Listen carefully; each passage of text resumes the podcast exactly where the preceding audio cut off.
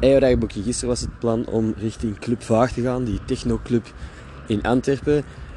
En toen besefte ik dat ik techno eigenlijk echt kutmuziek vind. Dus ben ik gewoon langer gebleven op de release party van Chucky en Mavu. Uh, wat de by the way een heel album is. Als je tijd hebt, zeker eens checken.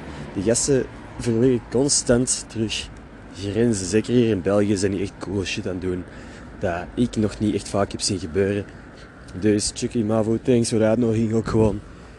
Um, was fucking vet. Vandaag heb ik zitten nadenken over Gossip Guy live shows. Lijkt me echt heel vet om binnenkort gewoon een paar studentensteden af te gaan. Leuven, Gent, Antwerpen. Daar zaaltjes af te huren en gewoon met een paar van mijn vrienden nog eens wat live shows te doen.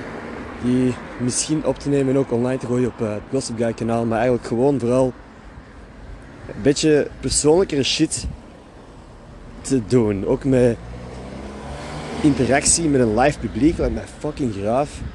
Dat je om zoveel tijd dilemma's kunt vragen doorheen de podcast.